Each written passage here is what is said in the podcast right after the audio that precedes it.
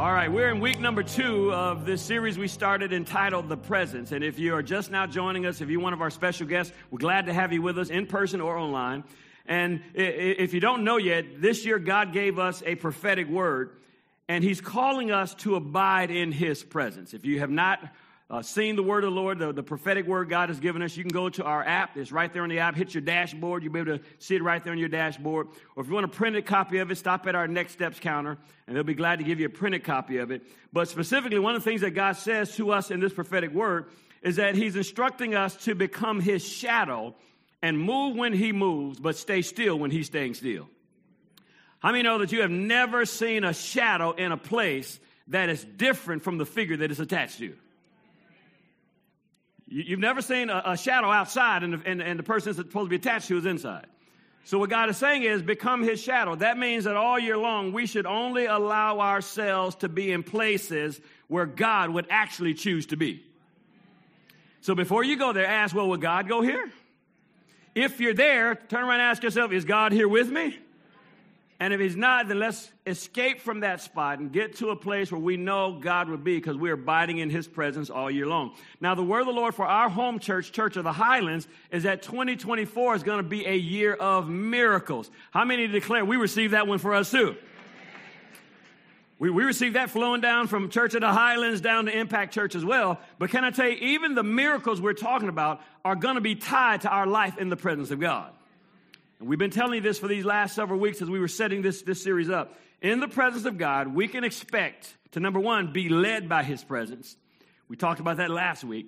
Number two, be healed in His presence. We're going to talk about that one today. Be empowered by His presence. And we can expect to be prospered in His presence. Luke chapter 21, verse 7 says So they asked him, saying, Teacher, when will these things be? He, Jesus is talking about the end times. He's telling them some, some things that are going to come to pass at the end. And they want to know when are these things going to happen and what sign will there be when these things are about to take place. So, what they're really asking is, you're telling us stuff that's going to happen in the very last days. How will we know when we're almost there? And what he says is this in verse 8 Take heed that you not be deceived. For many will come in my name, saying, I am he, and that the time has drawn near but don't go after them. He said, But when you hear of wars and commotions, do not be terrified. Tell your neighbor, don't you dare be afraid. Come on, tell them like me, don't you dare be afraid. He said, For these things must come to pass, but the end will not come immediately. Then he said to them, Watch this, nation, still talking about what will happen at the very end. Nation will rise against nation. If you look that phrase nation up, you know, the word nation, is a Greek word ethnos, E T H N O S, and it means ethnic group. And so this is not talking about, you know, United States versus Iraq or some other country. When it says nation against nation, it's saying ethnic group will rise against ethnic groups. One of the signs of the last days is racial tension.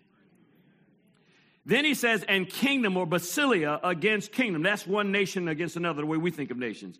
And also in the last days, there will be earthquakes in a lot of different places. There will be famines. Famines are shortages or recessions taking place.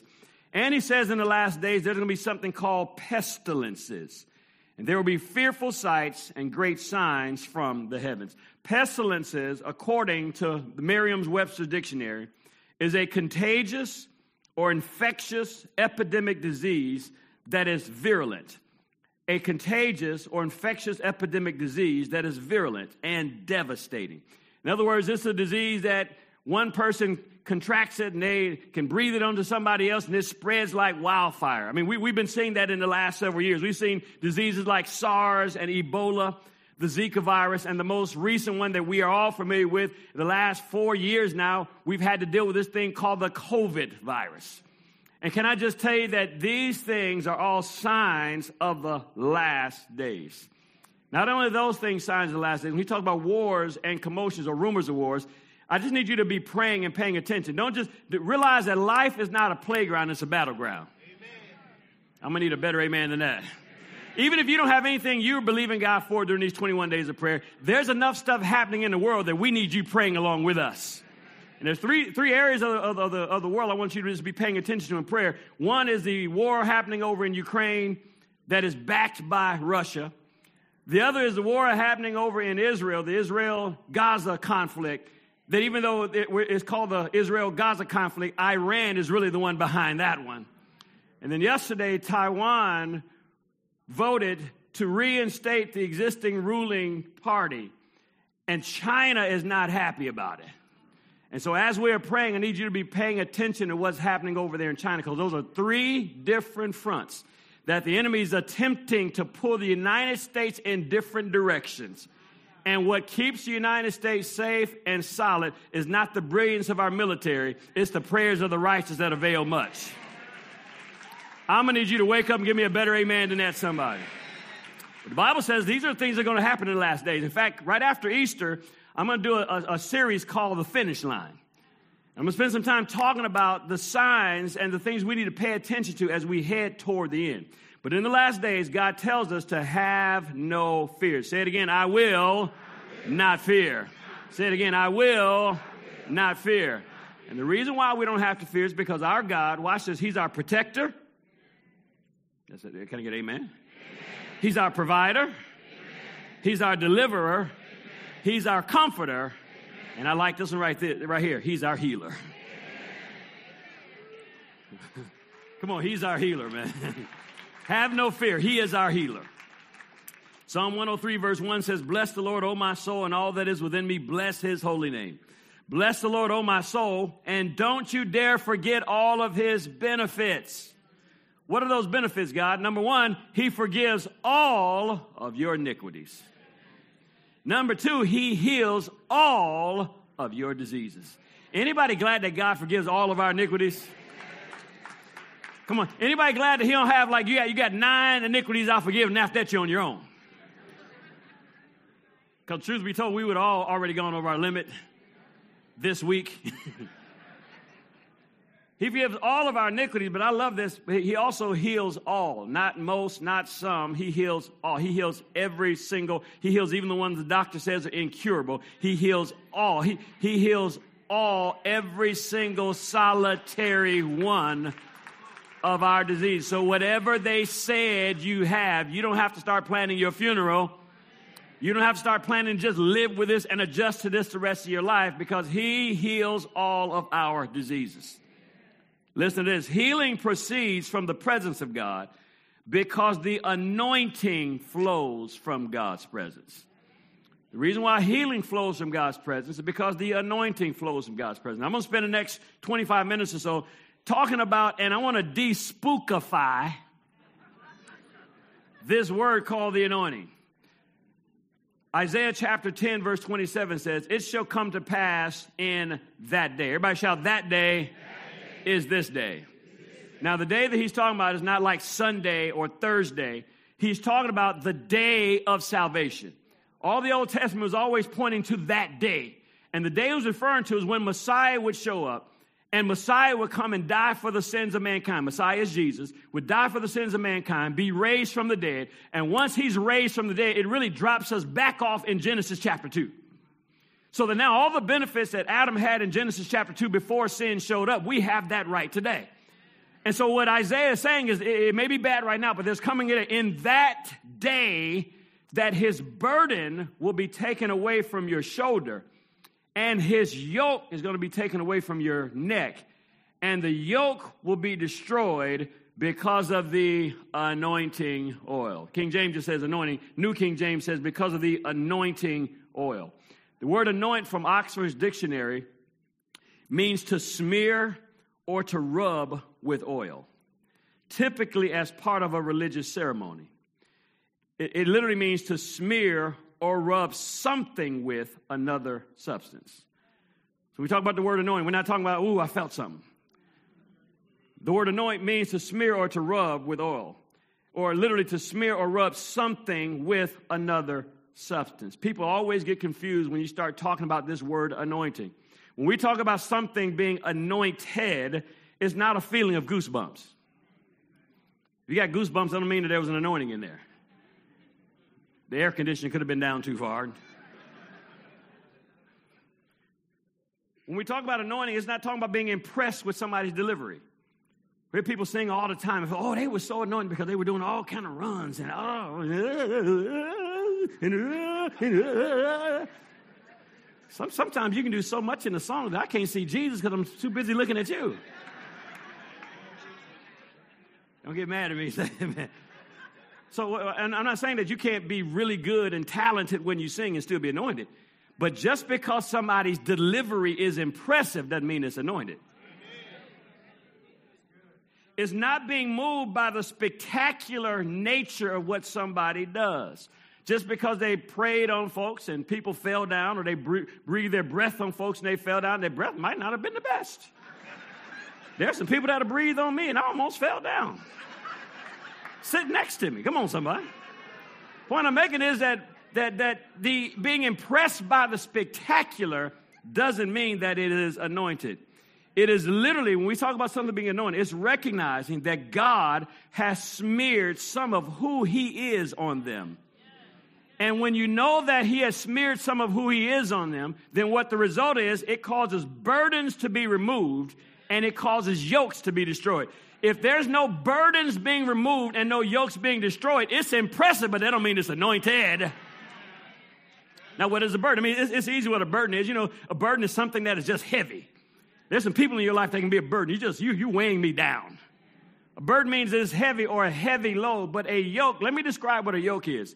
A yoke is a device, back in this day, they understood this, it was an agricultural society. And a yoke is a device that they would and still today put on the neck of two oxen or two cows or two bulls that are plowing a field. I think we got a picture of a yoke. This is what a yoke looks like. There, are different types of yokes, but a, a yoke is a device they put on the necks of two cows. One would be on this side, and the other would be on that side. And the goal, watch this, is to make sure they go in the same direction. We got another picture with two oxen that have a yoke on their neck. Now, watch this. The one on the right side can't go that way without the one on the left side going that way. And typically, whichever one is strongest is going to determine which direction they go. When I watch this, he says that the burden is going to be removed when the anointing shows up. The yoke will be destroyed when the anointing shows up. When I, let, us let's bring it to modern times. We're not talking about plowing a field. That's not what he's talking about. He's not saying that when the anointing shows up, you won't have to plow a field anymore.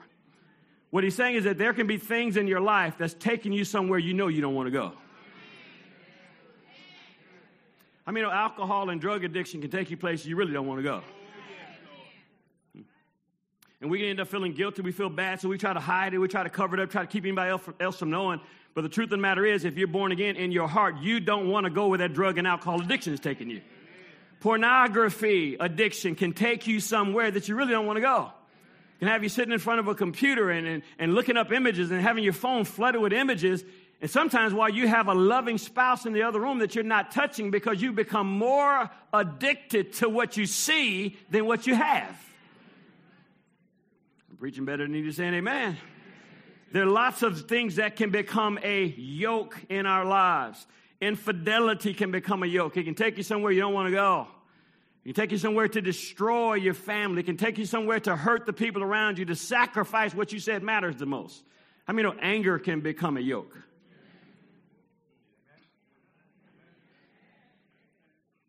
I, I, I, I, didn't mean that. I, I, didn't mean to say that. I didn't mean to call you that. Well, anger can end up causing you to do things that in your heart of heart you never would have done if you didn't let yourself get worked up. I mean, uh, the, the need for attention can become a yoke. I mean, I don't have to list them all. We can all think, if I gave you 10 minutes, we can all think of probably 7, 8, 10, 15 other vices that become a yoke that can take us places we don't want to know. But I'm going to give you one that we may not think of. Sickness can become a yoke when sickness kicks in, all of a sudden now I can't live life the way God intended me to live life. Now I'm having to spend two or three days of my week going to get these kidneys drained because they're not functioning like they should. Now I'm having to spend time wearing a, a heart monitor, and there's certain activities I can't participate in. Uh, th- thank God for, for medical science because medical science keeps us alive while we're believing God for healing. But what I'm trying to say to you is that when the anointing shows up, come on, the burden, the heavy load can be removed. Come on, somebody. And whatever yoke that's trying to take you somewhere God did not prescribe for your life, it can be destroyed because the anointing can destroy that yoke. We got to become more accustomed to, more addicted to, have more confidence in the anointing. In Mark chapter 16, verse 17, it says, These miraculous signs, watch this, will accompany those who believe. I have any believers in here? Amen. Let me ask you this way anybody believe that Jesus Christ is Lord? Keep your hand up. Don't, put it back down. You believe He's Lord? Anybody believe that, that God is still healing today? Anybody believe that God wants people free from sickness and disease, whether they are saved or not? All right, you can put your hand down. These signs will follow those who believe. Notice it didn't say that they, these signs will follow pastors who have graduated from ministry school. And to say these signs will follow those that have a title in front of their name. The signs I'm getting ready to read, the Bible that you brought in here with you says these are the signs that will follow the people that just had their hand raised and say, I believe in Jesus. I believe in God's power. I believe He still heals today. These are the signs that will follow those people. They will cast out demons in my name. That ought to help you fix the family right there. Come on, somebody. They will speak with new languages or with new tongues. They will be able to handle snakes with safety. And if they drink anything poisonous, now I added a word here accidentally. this ain't the time to go proving your faith. Come on, somebody. You realize when this was written, they didn't have pure water like we have pure water today. Any water they drank could have been the final blow because it was a lot more dangerous then than it is now if they drink anything poisonous accidentally, then it will not harm them or hurt them. Then this part I want you to get right here. These people that believe, they will be able to place their hands on the sick, and they what? They will be healed. They might be healed. There's a possibility it could be healed. If and it be the Lord's will, they'll be healed. You know, he said, they, these people that believe, they can put their hands on sick people, and they will be healed. Didn't say that you have healing power in your hands. Didn't say that you are the healer. But you can become a conduit. To where, see, see, Jesus is at the right hand of the throne, seated by the Father. He's no longer physically walking around here, but there are billions of people on this earth. So, for those billions of people to come into contact with the power of God that can heal them, God needs agents that go out. And all he said I need you to do is not act like you're super spiritual. He didn't say they will be healed if you prayed at least, you know, for the last 25 days straight. He said they'll be healed if you've done everything just right. He said that they will be healed because you put your hands on them and God's power can flow through us so that God can work a miracle in their life. I'm preaching better than you saying amen. The, the King James Version literally says they shall recover. That's key because I, I want to bring you back to that. See, laying on of hands is not some weird or spooky doctrine. It's not. Men have made it spooky sometimes with excess. Some of the things that men and women do to create attention and to feel to, to seem more spectacular than we should be ends up making certain things feel spooky. But really, Hebrews 6 says laying on of hands is really one of the elementary doctrines of Christianity. So there's nothing spooky about it. Laying on of hands, listen, this, is simply a point of contact. It's the place, listen, I want you to get this. It's the place where we turn on the switch of faith. If I can say it another way, it's the place where we begin to believe. You know, how you know how you, start of a race and they hit the gun, the gun said, pow, that's when you take off. You don't take off before that. Hopefully, you don't take off too far after that. But when the gun sounds, it's the place where you take off. When laying on of hands is the point of contact where we can go back and say, as of the 14th of January at 9:30 a.m., that's where I started to believe. It's a point of contact. It's where we turn on the switch of faith. It's the place where we start to believe God. Mark chapter 5, I'll give you an example here. Verse 25, there was a woman who had suffered terribly from severe bleeding for 12 years, even though she had been treated by many doctors. She had spent all of her money but instead of, get, instead of getting better, she got worse all the time. But she heard, she had heard about Jesus. Now, can I tell you, this is one of the benefits of telling people about Jesus even during their good times. Because when tough times hit, they'll remember that somebody gave me a solution. So she came in the crowd behind him, saying to herself, some translation says she kept on saying to herself, she kept on repeating this phrase. She kept on just kind of rehearsing this phrase to herself. She kept saying to herself, if I just touch his clothes, I'll get well. If I can just touch his clothes, I'll get well. If I could just get close enough to touch his clothes, I'll get well. If I could just touch his clothes, I'll get well. If I can get through this crowd and finally make my way to him and touch his clothes, I will be well. See, in most cases, the power of laying on of hands is tied to the expectation of the recipient. You, you remember, you remember that if, if I were to read this whole uh, passage, especially if I go, go and read the whole thing from Mark, the Bible says when Jesus turned around and said, Who touched me? Remember what the disciples said? They said, Everybody's touching you. Why wasn't everybody getting healed? Why wasn't everybody shouting, Oh my goodness, uh, that, that pain is gone? Why wasn't, why wasn't everybody around him just screaming, Oh my gosh, I, I, don't, I feel better? Oh my goodness, my head's not hurting anymore. Because ex, the, the, the power of laying on of hands, most of the time, is tied to the expectation of the recipient. See, the woman that had this issue of blood had her expectation tied to touching Jesus, and she received. Now, we know that you don't have to touch Jesus to receive. Because remember when the centurion came out there to him, and he said, I got a servant at home that's sick. And Jesus said, Okay, I'll go to your house then. He said, Whoa, whoa, whoa, whoa, whoa. He said, I'm not worthy of you come to my house. He said, I understand authority. I tell this servant, go there, and he goes. I tell another one, go here, and he goes. All you got to do is say the word. What he's saying, I know you have authority over sickness and disease. All you have to do is say the word, and I know my servant will be healed. So you don't have to have Jesus physically touch you. You don't have to have a pastor or another Christian physically touch you to be healed. But the power of laying on of hands is most often tied to the expectation of the recipient. Some people have expectation when hands are laid on them, other people don't. And all these years, I've been praying for people. Sometimes that's why we tell people, put your, put your purse down, please. Because if you got a, a, a bag on your shoulder, most times you're more concerned about making sure you don't lose your purse.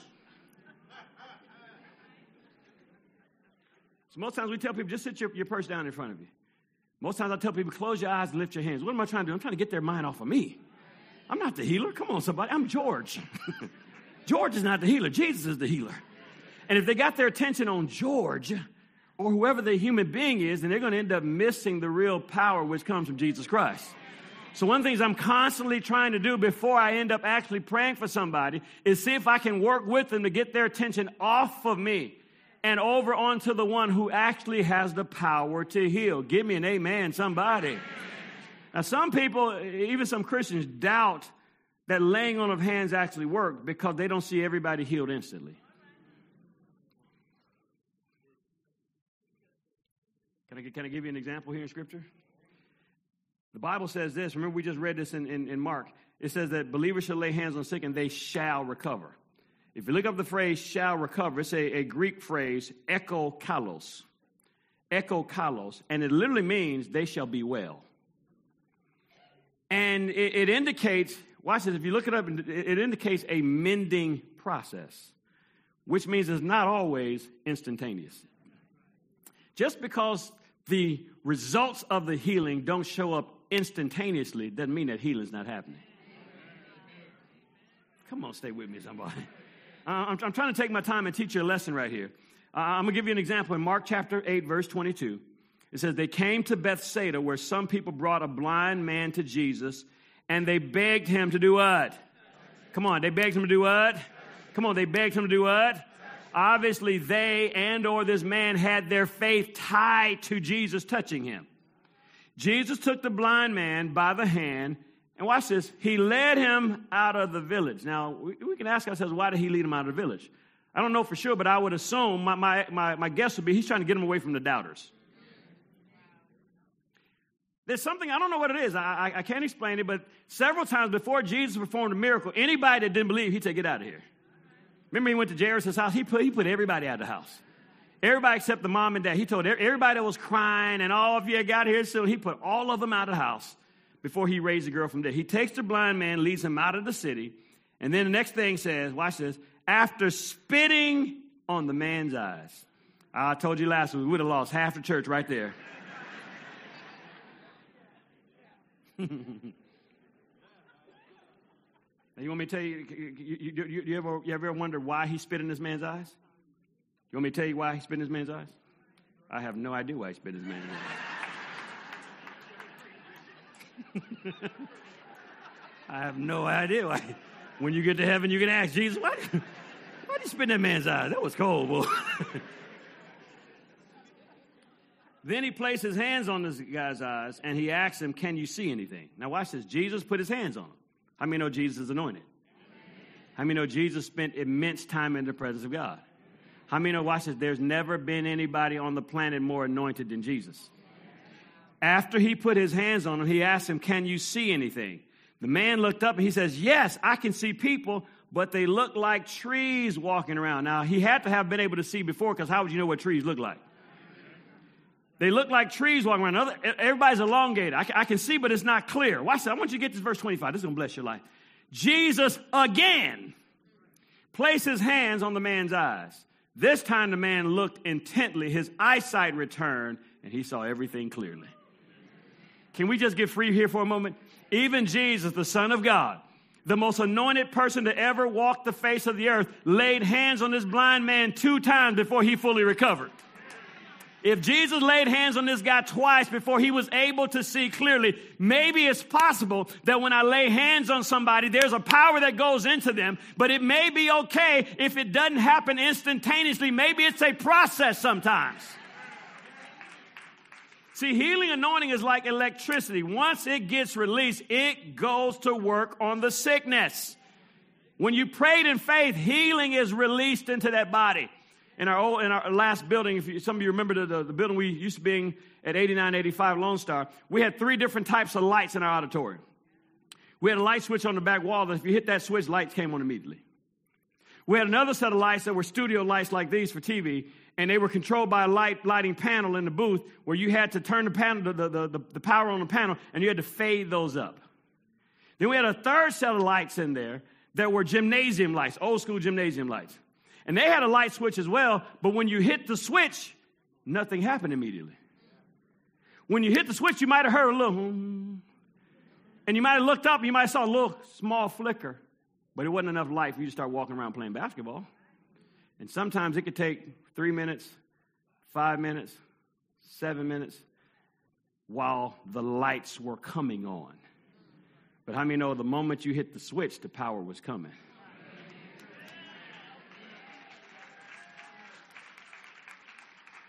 Here, here's, what so many, here's what so many believers do in that situation in the spirit. They hit the switch, the power's flowing. They don't feel anything different.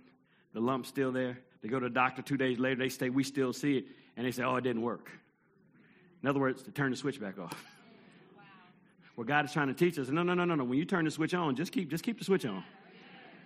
Just let the power continue to flow and continue to confess every day after that that healing is operating in my body. Come on, healing is flowing in my body. Start thanking God every day from that moment on. See, to anoint is to smear with something. To be anointed by God is to have God smeared on you, which happens in His presence. We use oil, watch this, that has been prayed over and dedicated to God to symbolize God being smeared on us. Mark chapter 6 says, They, the disciples, went out and preached that people should repent. They drove out many demons and they anointed many sick people with oil and they healed them. James chapter 5, verse 13 says, Are any of you suffering hardship? You should pray. Are any of you happy? You ought to sing some praise songs. Is anybody sick? Watch this. You should call for the elders of the church. Elder simply means mature believers to come and pray over you, anointing you with oil in the name of the Lord. Such a prayer offered in faith will heal the sick. The Lord will make you well. And if you've committed any sins, you will be forgiven. You ought to praise God for that, man. The Bible's telling us what to do right here. Then says, any of you sick, then sit around and start complaining and, and start, you know, you know, moaning and, and, just talking about how bad life is. Says if you're sick, call for the elders of the church. Call for the elders to come to you, or if you're in the building, have one of the elders of the church pray for you, man. And again, an elder doesn't have to be somebody who is called Elder Davis. It simply means somebody who's, who's who, all it really means somebody who actually believes in the power of God. You can be a brand new Christian and pray for somebody that's sick. Over in chapter 30, Exodus chapter 30, God instructed Israel to create an anointing oil so they could sanctify, which means to set apart the things that were holy. He literally told them to take that oil and put it on the, the podium. Take that oil and put it on the, the, the lamps. Take that oil and everything that was supposed to be sanctified and holy to God, he told them to take that oil and put that oil on those different things. Throughout Scripture, oil is symbolic of the anointing. There's nothing, hear me out, there's nothing magical about oil, which is why we don't have to get caught up in what type of oil did you use. What, what kind of oil is that you got? What kind of oil you got? Most times we end up using olive oil, but can I tell you, if you had to, you could use coconut oil. If you ain't got no coconut oil, use some baby oil. You don't have any of that. I mean, heat up some of that Crisco in that big old. when it when it when it when it cools off, you're gonna have a little white spot on your head, but.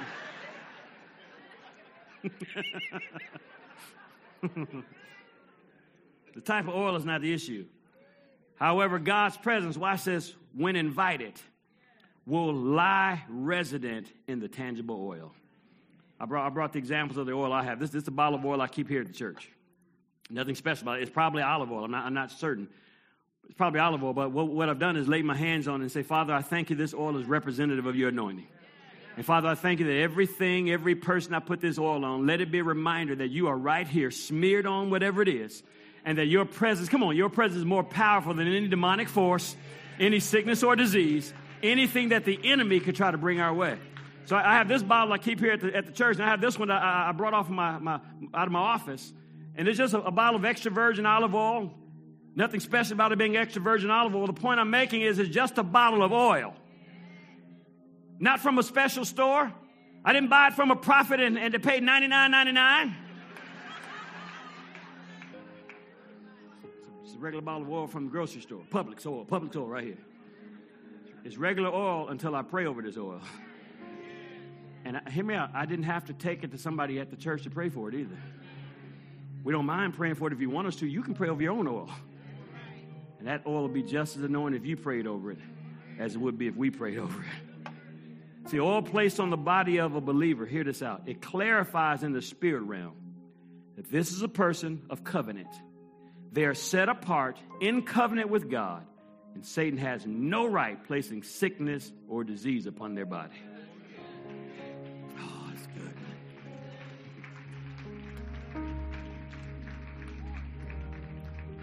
Let's wrap up with this Exodus chapter 12. Moses called all the elders of Israel together, and he said to them, Go pick out a lamb or a young goat for each of your families. Slaughter the Passover animal. Drain the blood into a basin.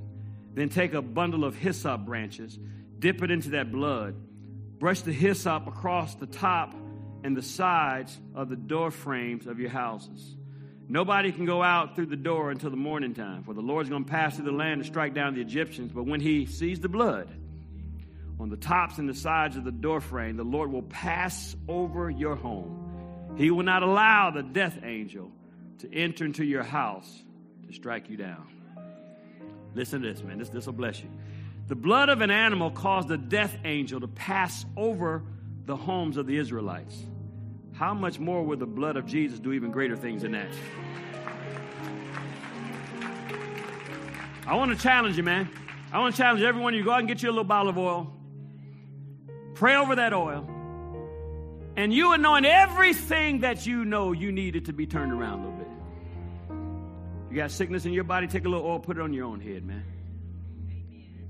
Take a little oil. You, can put it on if there's a, a, area that's private on your, your, your back, your side, your breast. When you by yourself, you put that oil there, man. And the oil is just a symbol that God is smeared here. God is welcome here. Take that oil. Every time we buy a brand new car for us or our kids, I, I go out there with this bottle of oil, man. I don't do I don't do it out there in public to try to make a spectacle. In the garage, just put a little oil in the car. And I'm just saying, angels of God, everywhere this car goes, I'm expecting you to do your job. Have an expectation, man. You got a kid that is drifting. You ain't got to get spooky with them, but when they out, when they gone out of the house, go in that bedroom, man. Put a little dose on that pillow. Hmm? They'll lay down. They won't know why they're laying down, man. And, and God is tugging at their heart in their sleep. There's nothing magical about the oil. The oil just symbolizes God is welcome here.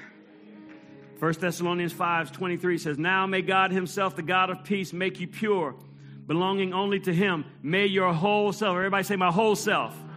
Come on, everybody say, My whole self. Now He's going to define for you what your whole self is your spirit, and your soul and your what? And your body. May your whole self be kept safe and without fault when the Lord Jesus Christ comes. In other words, God wants your whole being to be well. We think of wellness, we tend to think of just these bodies. But see, the healing provided by Jesus on the cross is effective for our entire being. What Jesus did on the cross will heal your body, it'll heal your soul, and it'll cure your spirit as well.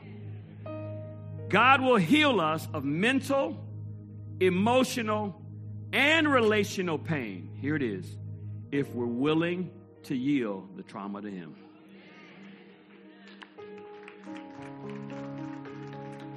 You don't have to limp around for the rest of your life, man. You don't have to limp around and, and blame everything that you do that's dysfunctional on what your dad did, man. You don't have to spend the rest of your life saying, I'm like this because of. Mama abandoned me. Mama didn't tell me she loved me. We understand it did scar you. But there's a healer who can heal that scar. There's counseling that can help us work through the traumatic thoughts. But the one that reaches down and touches the deep recesses of our heart Jesus. But He can't heal some we're still trying to nurture. If that trauma has become our badge, is what gets us some attention. And what allows other people to have shock value when we say stuff that's outlandish. God can't heal some that you're enjoying hanging on to. be willing to take your trauma say, Lord, I know I've been promiscuous, but that's not how you created me. Know, Lord, I, I end up doing stuff, and in, in my heart of hearts, I really don't want to be that way. I know my identity's gotten all confused and mixed up. That's not what I want, God. So I'm willing to take this trauma, put it on the altar. And I'm asking you, Lord, touch in a place that only you can touch, heal in a way that only you can heal. And I'm so grateful that I serve the one who is the healer.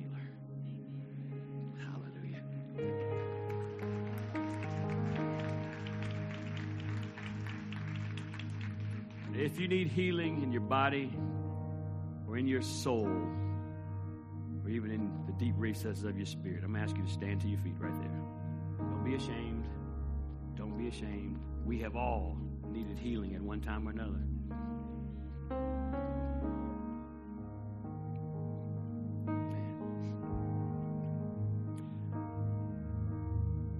I'm going to ask all of us find somebody who is standing. Even those of you that are standing, find you somebody you can put lay your hands on as well. Put your hand on their shoulder, on their arm, in some appropriate place. Make sure we don't miss anybody. If you got to put your hands on two people, put your hands on a couple people, man. The Bible says these signs will follow the believing ones. They will lay hands on the sick, and they shall recover. Let's let's release some spiritual electricity in these bodies right now.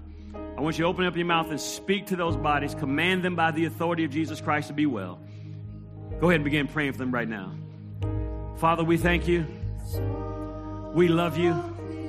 And we release our faith right now, declaring that your healing power is flowing in these bodies from the crown of their head to the very soles of their feet.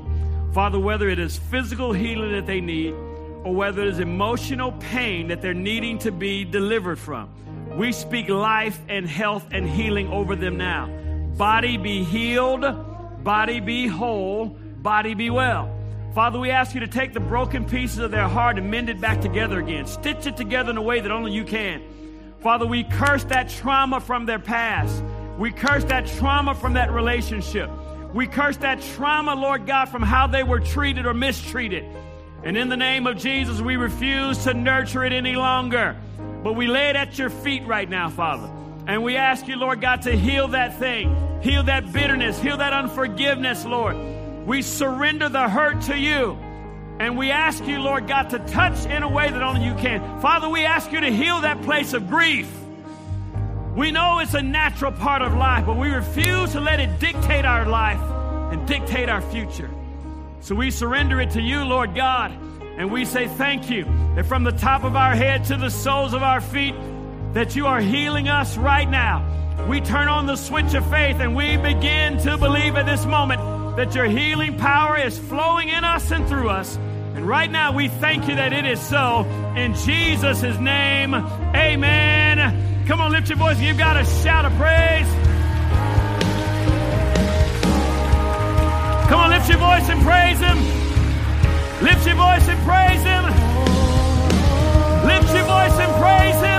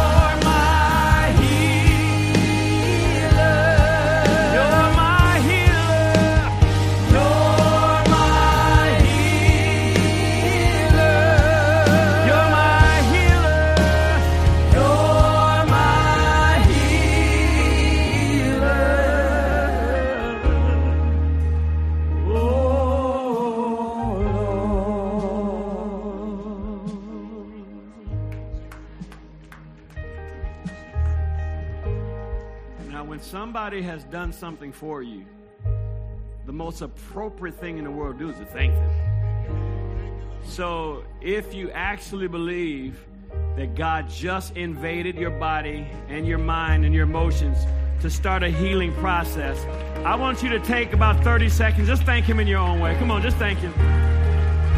Come on, we thank you, Lord. Man, that was really nice of you, God. Thank you so much. I, I really appreciate that, God. Wow, thank you, Lord, so much. Oh, we appreciate it, God. Thank you, Lord. Oh, you're amazing, God. Now, hear me out. Don't turn the light switch off. I didn't say don't go to the doctor. I didn't say stop taking your medicine. I said don't turn the light switch off. Don't let the pain or the new doctor's report tell you it didn't work. Every day you get up. You don't have to ask God to do it again. You already asked Him. If you believe He did it, there's no need to ask Him again. Now, every day you get up, just thank Him. Thank you, Lord, I am healed. Even when you get pain, ah, pain in my side, thank you, Lord, I'm, I'm healed. I, I, I've already received my healing. No matter what new evidence gets introduced, you continue to thank God that what happened in here today at 9:17 a.m. is still working no matter what it looks like or feels like. One more time, give him a shout of thanksgiving, man. Amen. All right, every head is bowed, all eyes are closed. If you're in this place today and you don't know Jesus as your Lord and Savior, I want to pray for you. I'm not going to embarrass you. We're not going to ask you to come up here to the front of the church, right there at your seat or right there online. I want to lead you in a really simple prayer, but it's a powerful prayer that'll change your life forever if you believe with all your heart. See, Jesus did the hard part. He went to the cross, He died for our sins. God raised Him from the dead. When He came out of that grave, salvation was made available to us. You don't have to work for it, you don't have to promise all the things you'll stop doing. All you have to do fully is surrender your life all the way to Jesus Christ. Give Him the best you have, and God will take you right there make a miracle out of your life. So if you're here in this room or if you're online, you're not saved, but you're ready to surrender your life to Jesus today, I'm going to count to three in just a moment. When I get to three, shoot your hand up. But raising your hand, you're saying, Yes, George, I'm ready to give my life to Jesus. Yes, Pastor, I'm ready to surrender to Him. Yes, I'm ready to take that next step and give it all over to Him and start this brand new journey with Him. When I get to three, don't wait because the devil's going to try to talk you out of it. If something on the inside is tugging at your heart, that's the Holy Spirit. Go ahead and say yes to Him. Shoot your hand up as high as you can. Here we go. One, two, three. Lift your hand if that's you. Thank you. See that hand there? Thank you. Another hand there. Thank you. Another hand there. Beautiful. Thank you, sir. Another hand right there. Beautiful.